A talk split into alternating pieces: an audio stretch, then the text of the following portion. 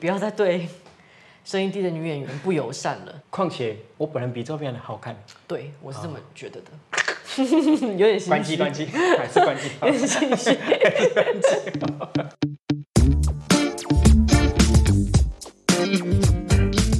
欢迎收听城市线，我是 Cooper 刘嘉诚，在这里呢会跟大家分享我所看见的世界。城市线来到了第四集耶，我们又邀请到了一位我的好朋友，他的职业呢其实算是一名专业的演员，然后从事了应该有十几二十年以上哦。听说他是从小就开始演戏。他的外形，如果听 Podcast 的朋友啊，可能看不到画面吧，那我觉得你可以想象一下谁呢？李国修老师的老婆王月，王月的年轻版，有人这样讲过吧？有啦，但比较多的是那种什么九 M 八八，然后最最最多的是福原爱，哦，福原爱也有哎、福原爱大概一千万个人。你可以讲九 M 八八的时候，我我真的是想把你，没有，但有啦，但有，但有，但有那个味道。不要惹我生气，一开始就惹我生气。呃，让我们掌声欢迎美丽。耶、大家好，我是张美丽，人如其名。没有，可以我就可以再稍微呃完整一下介绍一下你自己啊。哎，尤其是你是演员嘛，演员常常会遇到要试镜嘛，试镜是不是都会自我介绍？你都怎么介绍？对，就是普通自我介绍，就是你好，我叫张玉琪，身高一百五十七公分，体重四十八公斤，希望可以跟你合作，谢谢。你要这种吗？没有啦，我其实通常自我介绍，我都会一定会讲，就是可以让我自由发挥的话，啊我一定会讲说，呃，我是张玉琪，然后我绰号是美丽，人如其名，然后我声音从小就是这么低，但是我真的是个女的。呃，我声音这么啊，通常我都唱贝斯。对，哎、不过真的，因为我的声音有曾经被观众就是质疑过，说我应该是有变性过。然后因为我本人就是比较害怕害怕，然后就是走路脚也会开开的，我只是昨天练腿 练腿不能铁腿，是不是奇怪呢？之类的。对，所以我是女的。嗯，对，那我觉得为什么今天会邀请到美艳？我觉得我们有很多蛮特殊的缘分啊。其实我是从综艺出身的嘛，然后从综艺开始，后面又接主持，到后面，哎，渐渐的对演戏这件事情，觉得是我蛮喜欢去做，也想要去做的一件事。然后我就开始去找演员班啊，然后就在某一个老师的这个戏剧课里面，因为我记得好像是后面我们去做那个上完课之后的自主练习。对，老师有带一些练习，对对然后在对对练习的课程认识的。对对对，然后除此之外，我觉得还有一一层我觉得蛮深的关系，就是哎，我们都台中人，大家有没有觉得今天的口音听起来非常的有亲切感呢？上上去台北的时候，有没有人都说，哎，你你的那个腔调怎么有点台中腔？以前真的有，呃，我我自己其实是听不出来的，啊以前听不出来，但是我现在已经在台北久了嘛，所以稍微有一点点改成台北口音了。其实就更听不出来了。对更听不出来，那你觉得是什么样的不一样？就是真的就是呃，我们会说知吃诗日不分嘛。我确实如果平常懒得讲话的时候，我就会就是随便发音，啊，就啊今天吃饭了没？这太夸张，太夸张了。哦，有这个吃吃饭的就比较没那么吃。对对对对，台中人好像会这样。然后还有就是讲话会比较，我们会说有点稍微有点台，有点台，就是那个嘿哎嗯嗯嗯，就没有哦哦，真的假的哦我今天哦我今天就吃很饱啊，就这样啊。我我蹲马步的时候，那个屁股都会翘呢，就是会这翘呢样子，对对，哦，就是这样，真的有这样子。哦，好像有一对，但是上台北以后久了以后就开始，我蹲马步的时候屁股会翘也，就会变这样。哎就比较正常了，对也不是说多标准，但是就是正常。对对，我以为我刚刚有说很标准，有啦有啦，有啦。好了，我们今天其实就是因为我们两个都身为演员嘛，我觉得其实这个职业蛮值得跟大家再仔细分享一下。因为像你看，我们近日的台剧真的是越来越好，不是近日啊，近年、近几年，从很久以前的不知道哪一部戏开始，就陆陆续续就受到大家很欢迎。比如说我婆婆真可爱啊，对对对，那个我们与恶的距离吧，对啊，我们与恶的距离啊，一直都有很不错的戏剧啊。然后像今日那个韩剧也是，最近我也很爱看那个《非常律师》。哦，你有看吗？我没看呢，哦，你真的要看，真的假的？好，我真的觉得那个女生的演技真的是非常的厉害。而且我觉得最难的是，其实后来有去了解一下她怎么去做功课这件事情，因为她扮演的是一个有自闭症的这样的一个律师，然后是非常优秀的。嗯嗯，他为了不要让大家误会，可能他演出来会有一点在歧视就是这样的一个身心障碍者的角度，所以他做了很多功课，然后甚至他的那个功课不是说我看了很多自闭儿或者是就是身心障碍的人他们是怎么样状态，他说他不想要去看，因为他怕他会把让刻板印象给演出来，哦，所以他反而是去研究了很多的理论的层面。嗯，所以你看，一个要成功的演员是要花很多功课，而且他是从小就开始演戏。哎，这一点好像跟你一样，从小开始演戏这件事情嘛，对不对？对啊，其实我真的从小就喜欢表演，因为小时候其实不知道演戏跟表演就两个差别在哪里，我只知道我很喜欢上台而已，很想要秀自己。很喜欢表演自己，而且第一次就是第一次我感受到这件事情是在以以前我们舅妈家。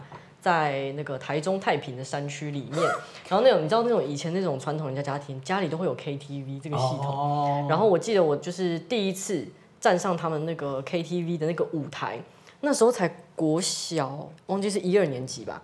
然后那一阵子呢，因为我我们家不知道为什么，我忘记是我爸还是我妈在唱《潇洒走一回》，天地悠悠过客，匆匆潮起又潮落。对，这首歌我就是从小国小一二年级就是深烙印在我脑海里面，所以我第一次去舅妈家唱唱 KTV 的时候唱这首歌。因为唱的太好了，亲戚们对于小朋友表演这件事情，不管好不好，他们其实都会鼓掌嘛。你只要敢秀，他们都觉得哇好棒哦。但我以前不知道，我唱完他们大鼓掌啊，这边说好棒哦什么的，然后我就觉得我好像真的可以哎，就我我好像真的很厉害哎。所以从那一刻感受到了这个掌声以后，我后来就觉得好，我以后都要这个掌声。哦，你已经对于这种掌声算是有点。呃，上瘾了。对，我就觉得哇，好棒。然后重点是因为那是我第一次觉得哇，我我是一个很棒的人，我是有价有价值的。对，那是一个第一次的感受到那个价值感来源。然后所以后来就开始从那个以后，班上常常不是小时候会有一些什么同乐会啊之类的，反正只要有表演的地方，我一定都会在里面表演。就是一定要争取机会。对，我就绝对是那个里面表演的人，甚至像我忘记是国中还高中，我就是会准备一些表演，然后老师上课有时候无聊，他还会叫我的名字，然后上台表演一下你最近学的东西。哇靠！啊，你们就是随时都没有在读书，你都是在准备表演这样，就是人家上课在读书，然后你是在回到家都是在准备表演。哎，是，我要多放一点。表演的那个清单在口袋也是没有没有像你这么厉害啦，没有这样没有这样，我都随便玩玩。我只是觉得这个东西好像很好笑，我就会把它记起来。但我书还是有认真读的。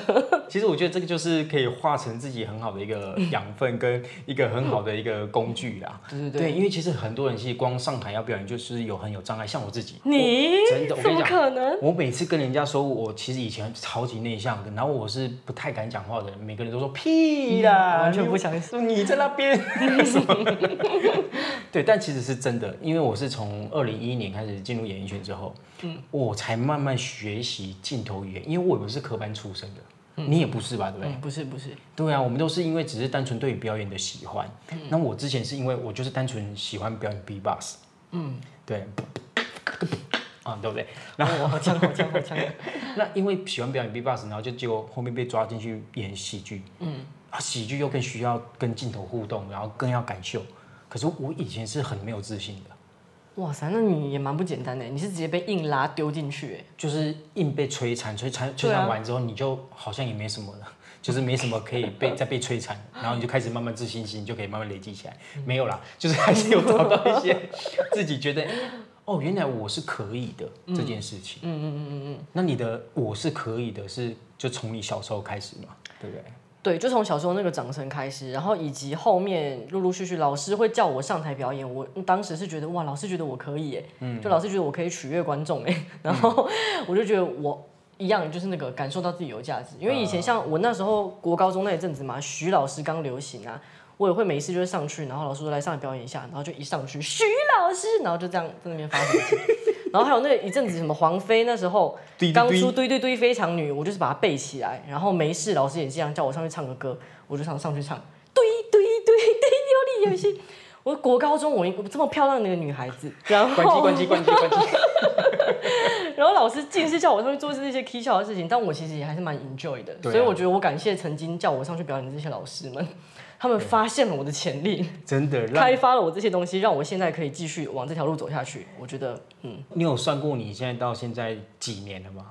你是说从诶我正式踏入表演这件事情吗？可以，又或者是说你如果从小时候开始表演到现在也可以。哇，从小时候开始表演哦，我如果从小时候同乐会那种都算的话，我真的是从国小就开始了耶。如果是正式踏入，我其实是二零一零年我就第一次接触舞台剧了啊，但那时候接触比较少，是因为那时候我还还没大学毕业。然后那时候大四，我记得我那时候想要学表演，可是我不知道从何做起。那时候绿光表演学堂那时候有这个招生，对。然后但是他在台北，我在中立读大学。我记得那时候我是每个礼拜要有两天的时间，我在学校上完课之后，下课我就要搭火车去台北。然后上完课之后呢，搭最后一班火车赶回学校，就是那个时候。然后那个应该是我第一次接触戏剧表演，然后有。表演呈现有上舞台表演，那是第一次，所以是二零一零年吧。那就差不多也是十二年左右。对，但是中间陆陆续续还是有断掉啊。当然，当然，因为工作然后没有继续，或我有中间有出国去澳洲打工度假一年过。嗯，对，然后就这样。是因为真的觉得混不太下去了。你说去打工度假吗？对，其实你知道我为什么今天也会特别。想要找美丽来聊，主要是我也是一直看到她一直以来的坚持。其实我想要跟大家分享，的我们刚才说那种很红的戏剧啊、台剧啊，或者是韩国，你现在所觉得很红跟很熟悉的演员们，他们现在算是很典型的成功的演员吧？嗯。那美丽对我来说，她就是一个非典型成功的演员。后面有这句好感动哦，没有啦，也没有多成功啊，就是还撑得住而已。真的不要客气。我为什么会觉得说是非典型成功的演员会这样去定义呢？因为你有没有发现，其实很多演员或者是即将想要迈入演员这条路的人，都会对自己很没有自信，然后都会觉得说，我好像还没有演到一个什么样的一个角色，可能还在小特而已，甚至没有台词，只是在那里边边角角。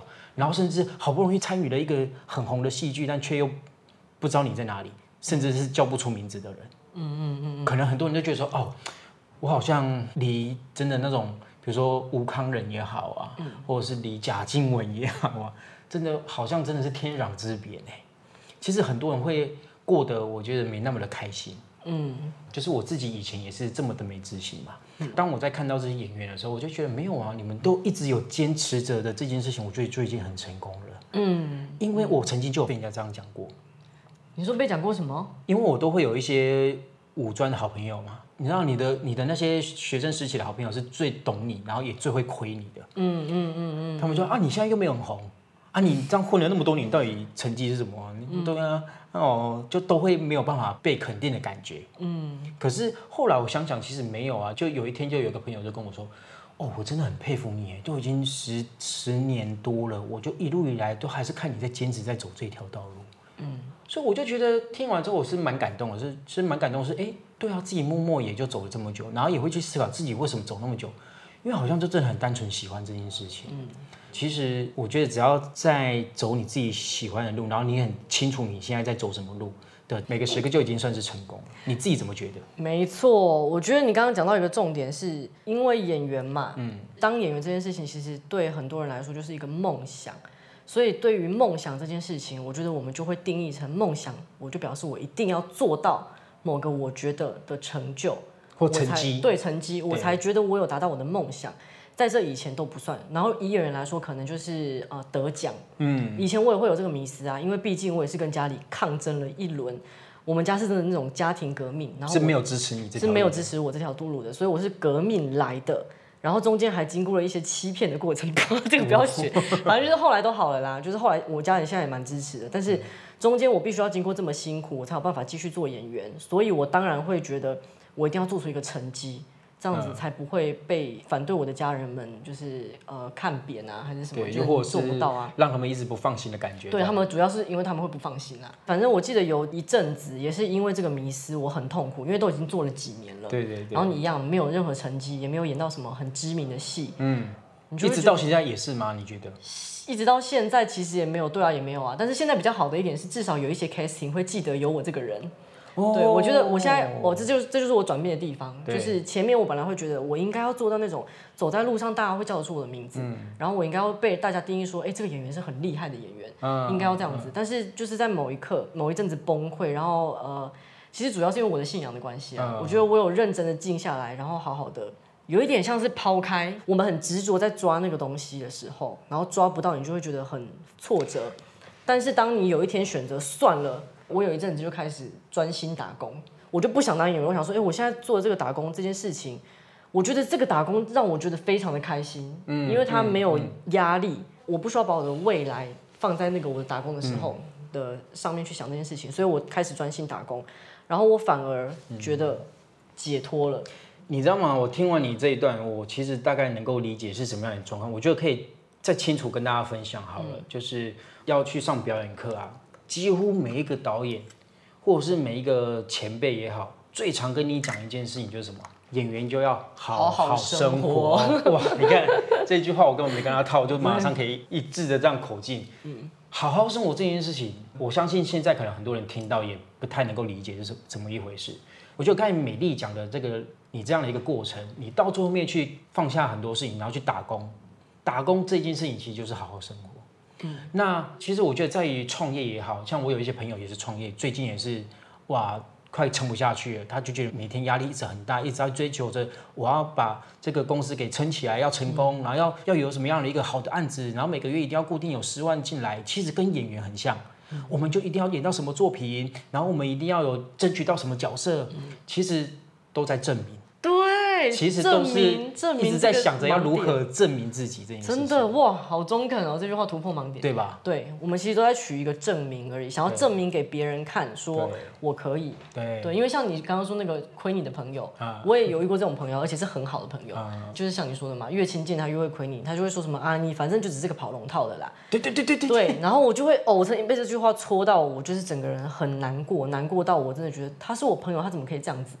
因为这句话其实对于很多真的想要就是一直在努力的演员们，嗯，一直很看重、认真看待自己这个职业的演员们，是很伤的一句话。对，因为我觉得我很认真看待这件事情，但是你没有看见我的认真，然后你直接觉得我没有用啊，我不可能会成功。可是你知道，有时候别人讲跑龙套也没有错，也是啦，不是因为为什么你知道吗？我觉得这个是一个很有趣的。其实跑龙套可能对于他来说，它就只是一个名词而已。嗯，我就是可能是临时演员。嗯，可是对于很多演员来讲，他会觉得跑龙套就是被看不起，对，没错，这是这是盲点，因为其实对灵眼并没有不好，没有不好，对，但是因为你会知道你朋友讲那句话的当下那个心态是什么心态。是觉得想要觉得我还没有成功。对他，因为他讲的心态说，哎，你就跑龙套的啊，这个一一听就知道他是在贬低你。那你可以帮我用声音表达一下，就不同的情境的啊，你就是跑龙套，就是怎么样才比较听起来不会好像有恶意的这种语气。哦，所以你现在还在跑龙套这个阶段是吗？没有比较好哎，这就是另外一种的叽歪。有点有点隐性，就是又不太好得罪，但是又很想问的那种感对对觉。对对，就是哦，你现在没有别，我觉得是跑龙套这三个字，这三个字有问题。这三个字通常都会被人家当成不好的意思，太不对？太深植人心的那个样子嘛，应该说可能会希望大家在用一个比较专有名词的，比如说哦，你现在是特约演员吗？还是对临对对对对，时演员？对啊，跑龙套感觉就是你你底下拢溜人，对，跟那个龙溜我跟你说这句话为什么会戳中演员，就是因为演员就已经够辛苦了，然后我们又没有办法在短时间内就可以是一炮而红。我们因为我们自己知道，我们没有那个这么精致的脸蛋，我是漂亮，我不是精致，我是漂亮，没办法这样子让人家一炮而红嘛。然后这时候呢，你当你时间久了，你的亲戚朋友们就会开始觉得你要玩多久。呃这句话就会点到我，你知道吗？就是曾经也有一个亲戚有对当我的面问我这句话，他就说：“阿里够被生寡固。”然后我整个火冒三丈，就是哇不在生，们我就领进对我们没有在玩，我是认真的在做这件事情，而这是我的。我如果可以的话，我把它当成我的职业养活我自己。为什么你要觉得我在玩呢？对对，所以我觉得只要类似于让演员觉得你好像没有觉得我在认真的这一切东西，就会让我被点开。应该说，确实在这个台湾的传统的以前的时代年代环境下长大的爸爸妈妈们，他们都会觉得说，得以美兵得离做一些，没冰起来，然后你猜，卖冰超好赚的、啊，利润利润很高啊，因为它就只是水而已原啊。来是这样。对对对，要么你就是要去找一个正职的，不然就考公务员啦，对不然就自己创业啦。对比较艺术类的，比如说画画也是啊，画家也是啊，然后然后做陶艺舞蹈品啊家舞蹈家啊或演员，这些都偏艺术类的话，其实对于传统人的观念来说，它不是一个正当的工作。对所以这我觉得也是一个台湾环境的一个因素。然后你刚才还有讲一一个点，就是呃，台湾人会觉得说你三十而立，四十而不惑嘛。五十而知天命，哇，你是你都已经三十了，还在那个当你你十八而已吗？当你二十几而已嘛，对不对？对，这真的是文化不一样。所以是不是这样的一个框架也有有影响到你，还是说你出去打工之后有觉得真的是落差蛮大的，跟外面有啊不一样？，有去澳洲打工度假过那一年，嗯那一年真的是开启我的眼界，因为你会发现文化超级不一样的是，在国外我没有看见他们有所谓的三十岁一定要做到什么事情。嗯，对，就是他们其实你三十岁，你四十岁想到想要去做一个潜水，就四十岁才开始当潜水教练也可以啊。然后你想要四十岁去餐厅打工也可以啊，就你觉得，哎，反正我现在就是觉得餐厅打工好像蛮好玩的，我去四十岁去餐厅打工没怎么样，大家都不会觉得你有事。其实他们的感觉就是一直在体验人生。对，体验人生这件事情，你知道这这件事情，我也是近几年我又更有这样的一个体悟，就是怎么样讲？嗯我两年半快三年前回来台中嘛，可是在，在台北那一段期间，我觉得我一直在只是在为了生存，嗯，而去过生活，嗯。可是回到了台中之后，我才开始慢慢知道哦，什么叫做生活这件事情，嗯。我开始会愿意真的在休息的时候，我就好好的去休息，然后可能好好的自己去潜水。啊，以前是，即便你潜水，你都还觉得说，我现在可能会不会在浪费时间？真的然后我下一份工作嘞，真的会耶，就没有办法好好的沉浸在你的这个休息的这件事情当中。真的，我突然觉得演员真的好可怜哦，不是开始惺惺相惜，因为真的会像你讲的，因为我我蛮喜欢看书的，对，可是呢，我观念还没转之前，我会觉得我真的是看书只能看跟表演相关的书籍。对，对，如果我看别的书，我就看什么小说，不行，我这样在浪费时间，我对不可以看别的。对，你会觉得说，我好像不应该这样做。对，我不可以去做别的事情。对我应该要再更努力一点，我应该要再怎么样，应该要怎么样，应该要再更更更去投多一点的那个试镜，哇，真的是会把自己逼到一个极限。真的，那就没有再好好生活了。对，你就只是为了生存的、啊，对，然后一直在证明议题，一直在证明自己，一定要证明自己。所以后来我说我会转变观念，我开始专心打工。这件专心打工这件事情帮助我的是，因为我我的打工是会接触到人的。嗯，我在我决定开始专心打工之后，我开始看每个不一样的人，然后我发现、哇，这些人好有趣哦，就是他们真的每个人会呈现出来的状态真的都不一样。嗯，而且因为我我说我的呃我打工可以讲啦，我就是在密室脱逃游戏工作室、哦，他其实也有当代，场人员。他应该有跟演员有相关吧？有一点点，就是我必须要负责讲故事，然后带他们进入剧情，然后呢，中间过程当中陪伴他们玩游戏。对所以我其实像是个上帝视角，我可以看着他们每个人在做一些蠢事。但是很有趣的是什么，你知道吗？因为每个人个性不一样，你就会发现有些人他就是怕丢脸，他就会选择不去不去探索，就盯在那边。啊对，盯在那边。然后有些人是。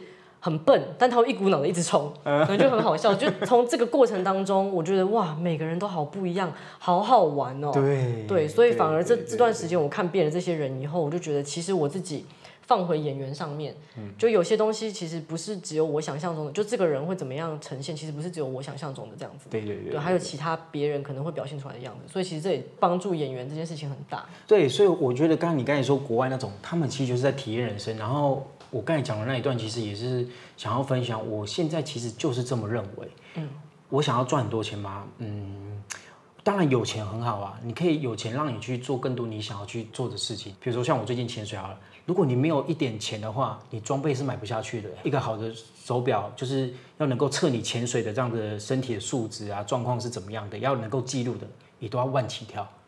二手也要七八千。哎、我跟你讲，七八千对一个演员来说，可能台北的很多小演员来说是一个月的生活费，嗯，对吧？嗯啊，我后面其实就会变成是说，其实我知道我是因为想要体验生活，所以我想要努力多赚点钱，嗯，所以在赚钱这件事情，我打工也好，或者说我回家帮忙也好，其实对我来说都没有差，因为这就是生活，嗯，这就是生活的一部分。而且疫情爆发之后啦，我就在想，你这么努力的赚到那么多钱，然后就一个确诊，结果就不小心走的话，那不就很可惜吗？对，那你这些到底有什么意义？就是你一直努力要赚那么多钱，有什么意义？没错，我觉得这个也跟为什么要继续坚持下去当演员这件事情也有关系。啊，就是人真的生命其实真的很脆弱哎。你之前本来可能想说啊，我存到了一百万，我再开始当演员好了。但在你还没存到一百万之前，你就死了，然后你永远都没有办法踏进你要当演员这件事情。我会觉得这件事情很可惜，对，所以我觉得趁现在我们还健壮，四肢健全、脑袋清楚，可以有办法追求自己梦想的时候，要赶快好好把握。真的，因为我身边真的有朋友，就是我真的亲眼看着他很想当演员，可是他因为家人他需要照顾，因为种种因为家里的关系，他没有办法，他是被迫放弃他当演员这件事情的。然后我就会觉得天哪，人家是这么不得已的才放弃，然后我我家人现在根本不用我养，嗯，然后我只需要顾好我自己就好了，我好手好脚的，又还是长得很漂亮，那我干嘛浪费？他已经强调了不知道第五次还是第六次的那个我我长得很美丽啊，我长得怕大家不知道嘛，因为今天是 podcast，podcast 看不到我的脸，怕大家不知道，所以我就觉得。我们既然都还有办法、有能力，我们干嘛不去做呢？就是很浪费，你的人生就这样子而已，你绝对会后悔。其实我后来回到台中之后，我也是深深体悟到，我觉得有些演员必然要经历过一段的撞墙期，你才会真的深刻感悟到，哦，原来我的人生不必这样子。嗯，我觉得有时候也是必然需要有那一段的体验的。就我之前在上表演班的时候啊，就会看到有一些同学因为。在课堂上面的一段小成果呈现，表演的不好，就下课后在那里痛哭流涕，就说哦，我怎么还是这么烂？我怎么都没有办法去掌握到演戏的技巧，或者是我到底要怎么样表演才可以表演好？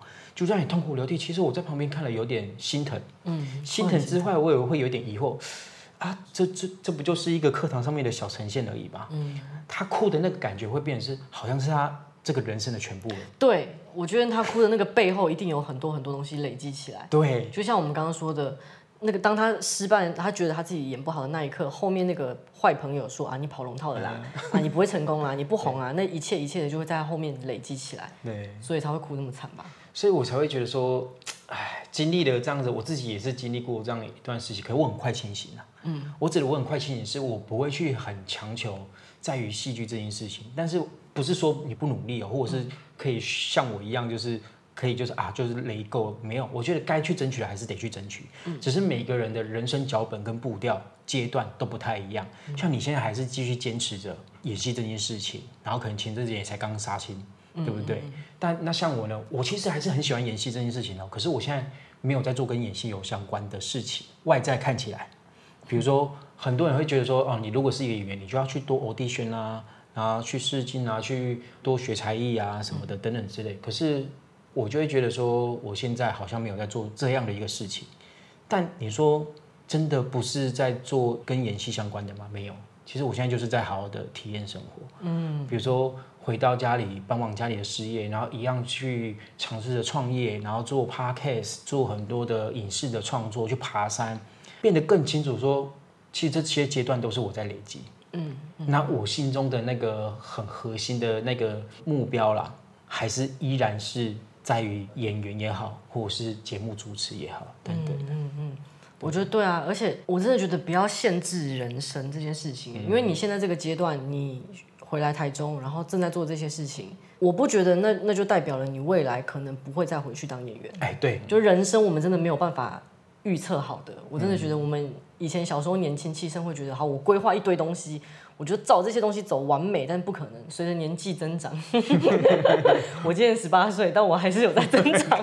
年纪增长以后呢，我们会发现真的很多事情不是你想象中的那个样子。是，所以我现在比较偏向，反正我人生到了这个阶段，我心里面现在觉得做这件事情我是舒服的，那我就做啊，为什么不做呢？嗯，对啊，那搞不好你下礼拜你突然一个念头觉得，嗯，我我现在突然好想回台北哦。然后你就搬回去了，没有，也或是突然会有一个戏剧的邀约。哦，对啊，也不一定啊。然后你就拿去，对啊。所以我觉得这些都是真的是不用设限，因为我觉得人有时候挫折感是来自于你规划好的事情没有照着你理想中的走，所以你就会有挫折。其实那个挫折就是来自于你觉得成功就是一定要一二三，而不能一三二。嗯，或者是一 A 二，或者是不能一负一负二 之类的，对对对。其实负一负二蛮蛮舒服的，你就回去负一负二，然后再回来嘛。就是我就废。对啊，就躺着休息一下不好吗？对啊，其实是脚会酸。哎，我觉得你可以分享一下，你大概有可能参与过哪些作品是大家会比较熟悉的？没有哎，没有啦。哎，那再讲一个比较比较让我觉得开心的，好了。呃，我自己会觉得我自己蛮活泼、外向、不怕生。然后我一直一直很想要演这种角色，嗯，然后但是都一直演。都演不到，就某一天嗯。有一个机会来了，然后那个角色就是一个就康康的角色，然后就是一个完全以前我没有呈现在观众面前的样子。嗯，那一次因为机会难得嘛，所以我也有做了一件事情啊，就是我尽量的抢戏，不是抢戏啊，就是我用我我觉得那个角色会合理的动作表情，去然后在我尽情的对，尽情的发挥。对，那几场戏我是不需要说话的，我也会用我的角色在后面疯狂的做表情。然后结果这个东西刚好被导演喜欢上了。我记得有一次我们在一个小阁楼，然后那个小阁楼因为很危险，摇摇欲坠，就是太多人上去就会掉下去，所以那个上面只有塞我们三个演员跟摄影师，然后还有一个摄影师的助理，就是诶五个人，五个人对。然后我记得有某一段词我想要改成怎么样讲，然后我就用窝机跟导演说：“导演，这个词我可不可以改成讲什么什么什么？”嗯导演就对着窝机说：“你是谐星，你要怎样都可以。”就我我那一刻觉得哇，我好开心哦、我被肯定了我被肯定了，就导演认认可我这个发发疯活泼的样子可以可以出现哎，然后所以就后面陆陆续续又接到导演几次的邀约，然后就都是这种很好笑的角色，很好玩的角对，色，很好玩的角色，所以这个应该是我觉得我的呃演艺生涯一个有点转泪点了，对，可以翻转一下我的所形象。以所以在哪里可以看到你哦。类似这一面的？大爱，呃，有一出跟灯辉哥一起演的一出叫《人生算什么》，那个里面我演的就是一个很鸡婆的邻居，嗯，然后讲话非常大声，然后很，反正很很很发神经，很发神对，经很发神经，就讲话都是那种，就是，就我可以尽情的不用展现我是漂漂亮亮的，哎，没有，可是还是漂漂亮亮的，就是我虽然是很鸡婆，但还是漂漂亮亮的。我可能要来研究一下，你为什么要一直强调自己这种漂漂亮亮？我就跟你说，podcast 大家看不见我的脸嘛，然后就没有没有，我觉得这个你在私底下也蛮常讲的。哦，对啦然后看哦连名字连艺名都要取美丽，对，我跟你说这个有什么渊源，你知道吗对，吗？为什么？我真的觉得每个人啊，你讲过的话，你对别人说出来的赞美，你都要努力的说出来，因为他们造就了一个人，就像造就了我一样。那是谁给你这个错觉我？们家的邻居阿姨，我从小，我真的从小，我们家的邻居阿姨们，只要看到我，我妈带着我，就会说哇。啊，你们我本名叫张玉琪，然后说哇，你们玉琪很漂亮呢，真的是照三餐讲哦，我真的感谢我的邻居阿姨们，所以我从很小很小的时候，我就深深的相信我真的很漂亮，对，就我深深的相信，然后我觉得我爸妈合在一起把我生的这么漂亮，为什么不好好的宣传出来呢？哎、你这个真的不当演员很可惜，因为你这个信念感很强，然后角色带入的蛮快的，就是导演给你什么指令，哦，我什么，哦，对我好漂亮，这是事实，根本不用代入，我演我自己嘛。对啊，呃，我之前去澳洲打工度假，我还一度胖到我只有一百五十七公分，我胖到六十公斤，哦那时候超肉的，但是我还是觉得我是漂亮的。我当时还是觉得我一个眼神就可以把人电晕。我第一次觉得我自己不漂亮的时刻是什么时刻呢？就是我呃第一次拍影视作品，第一次看自己的脸出现在荧幕上的时候，我发现哎、原来我有点胖哎、就是因为六十公斤脸是有一点而已嘛有一点，对，有一点，我觉得哎。我以为我我想象中的脸应该不是这个样子啊，嗯。所以我那时候才开始觉得，嗯，我好像有点太胖了，我还是减一下肥好了。哦，其实我觉得这个是对自我的要求，但我们我觉得还是要强调一点，因为不是说我们要去歧视说你胖或丑这件事情，因为就像我觉得其实我是一直蛮欣赏他这个态度，很正面去看待自己这件事情是非常非常重要的。尤其像现在很多网络上的人啊，网红，我看很多都是那种他本来就肉肉的，可他很自信展现出他是喜欢自己的身体的。对对对，我我很喜欢这件事情。对还有近几年，因为我本人呃，我虽然说一直说我自己要减肥还是干什么，但是我并不是瘦的哦，嗯就我其实是结实的，然后、呃很有肌肉线条的。近几年我发现开始这个风气。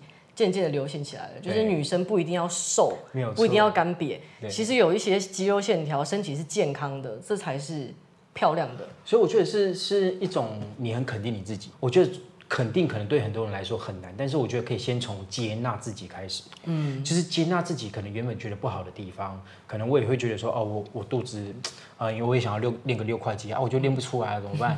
那我就接纳它。等下这个听起来有点，我不知道是有点借口还是怎么样。借口了，借口。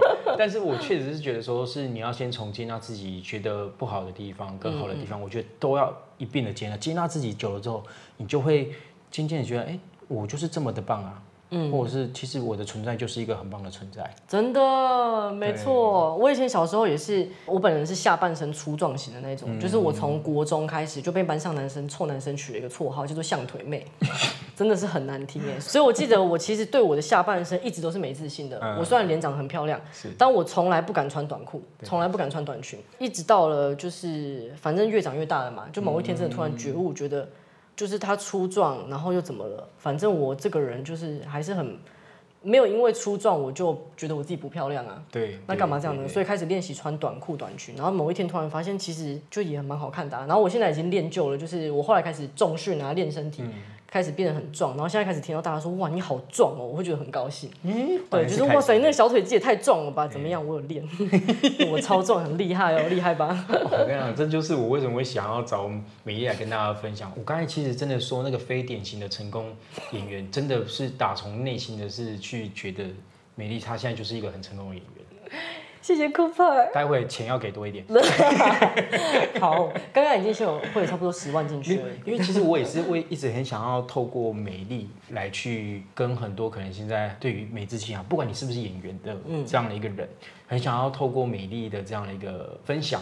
然后让大家去体悟到，其实自己真的可以好好的去肯定自己，享受自己，然后去好好的发挥自己。真的，我觉得，因为像我们刚刚前面说的，人的生命真的太太短了，太短了不要去纠结那些。对你光是想我好胖哦，然后我好丑哦，这些时间你就可以把它拿去看个电影。对，对你就是在想你自己不好的时候，你把这些时间拿来拿去看个电影也好，嗯，就是不要浪费掉了。然后再加上一个，我真的觉得，我后来会觉得一直要告诉大家说我就是很漂亮，是因为我觉得我的爸爸妈妈，我发现我爸爸妈妈每次只要我听听到我在说我自己很漂亮，他们都会很开心。嗯，哦，我爸有一次还突然就是。笑笑走过来我旁边说啊，还不是长得像我才会漂亮啦。我想说，我爸 对，然后我后来发现，其实你的父母，你就想象，如果你的孩子一直觉得自己长得很丑，你的爸爸妈妈作何感想？他们会很难过。对，因为我的爸爸妈妈，我们把你生下来，然后我把你生得很丑，哎，就是会很难过你。怎么会觉得你不好嘞？对啊，就是那都是我们害的那就是妈妈爸爸妈妈害的。对啊，哇，这好不孝哦。对啊，因为我光是 我有一次差点哭出来，是因为、因为我的荨麻疹很严重。对，我妈有一次突然语重心长的用一个很很悲伤、很自责的脸，就看着我说：“哎，啊怎么会把你生到有这个荨麻疹啊？”我第一次看到我妈竟然因为我的荨麻疹而责怪自己，我差点眼泪掉下来。天哪！对，然后还有那个什么，因为我额头上有一个疤痕，是小时候撞到电视，小时候真的很皮，就撞电视撞来的。然后那时候因为带去看的医生好像技术没有很好，所以他就是有一个疤。我妈现在看到我在当演员了嘛，她连这个也自责，她就会也是看着我头上的疤痕，然后就是说，哎。当初如果去找好一点的医生，你头上就不会有这个疤了。那个镭射的掉吗什么的，她就是为会为了这个而自责。就是我们小孩子身上所有不好的一切，我妈都会自责。就身体发肤受之父母。对，因为我们就是对啊她生出来的啊，所以我就会觉得，那为什么我们不觉得自己好？就是我们如果真的好的话，为什么我们不要，就是告诉他们说，你们把我们生得很好，嗯所以我很感谢你把我生得很好，他们也会比较开心啊。最后就是美丽有没有觉得到目前为止你一个最大的收获，或者是你最有印象的一件感动的事？我倒是觉得我真的很感谢身边一直不断的有说出支持我的那些人，嗯，就是我觉得人的话语真的是一件很很有力量的事情，赞美跟贬低都是有力量的。对，然后呢，呃，我觉得我我可以撑到现在，一方面是我自己真的很很想要坚持下去，嗯，很大的一部分真的都是身边的朋友，他们不断的在鼓励你说，我觉得你很厉害耶，嗯，包括你撑到现在，然后我觉得你好棒哦，然后包括就是一些朋友，他们看到你在某些呃电视上有一些片段，他们会马上告诉你说，哎，我看到你了耶，他们会很开心的跟你说这件事情。哦那很棒。这个就很棒。然后包括像呃我爸，我爸会把我所有的表演的作品的连接放在我们家的那个网页的书签列上面，然后亲戚来，他就会一个一个放给他们看。我真的觉得爸，你不要这样子。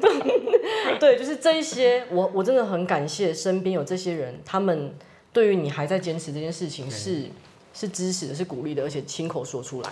其实你知道吗？我就是在前前天，然后看到你 IG，嗯，对吧？然我后 IG 怎么了？我常常发发一些神经病的东西，你看到的是什么？但是我觉得你的最新的一篇贴文啦，哦，对，你就你就说什么标题就是我好幸福嘛，嗯，就是最近突然很有感，幸福的感觉其实比我想象中的容易得到。哎、你这样我这样念你会不会很尴尬？不会不会，我很 enjoy，你知道吗？我觉得我那篇写的好好哦。对啊，其实很不错啊，就是把眼光跟注意力从自己身上移开，然后清晨从饭店三十楼看出去，风景好好，好幸福。跑步回头看见夕阳，跟着我一起结束，好幸福。我的仙人掌默默自己长大，好幸福。可以自在的跟朋友聚聚聊聊，好幸福。听好听的音乐，好幸福。那个小孩长得好可爱，好幸福。关你屁事啊！就好可爱，世界上有这么可爱，看到很喜欢。看到遇到讨厌的人，可以和平的淡出，哇，这个很棒，好幸福。遇到崩溃的事情，靠神和朋友和自己撑过来了，好幸福。最近感受到的幸福是单单因为我可以生活在这个世界上而觉得幸福，不是指因为好事发生的幸福。崩溃的事不会停止出现的，但还是好幸福。因为不管是什么，我都可以亲自经历，我都可以自己亲自走过这些很酷的东西。我可以发现我自己都还不知道的能力，可以看见这个世界被创造的这么丰富。这些事是好的、坏的，都是我自己可以定义的。可以生活在这个好玩的世界，真的很棒。我不知道我在写什么，随便啊，好幸福。哦，我真的觉得我写的好好哦。你看，我真的这个自信好不好？大家学一下，只要有他的十分之一，我觉得应该就很够了。真的写的很好哎，没有了。但其实我很能够感受到你的你所说这些。我相信你懂，你一定懂我在想什么。其实我能够理解，所以。所以我回到台中之后，我也比如说看到很多朋友在很纠结一些事情的时候，我都觉得这是很棒的。嗯，这是我们生而为人才可以体会到的这么多七情六欲，这么多的悲欢离合没错，这都是一件生而为人很幸福的事情。嗯，不晓得你现在是不是身处也是在一个很水深火热的这个状况生活当中呢？那如果是的话，就希望今天的分享也可以给予你一些。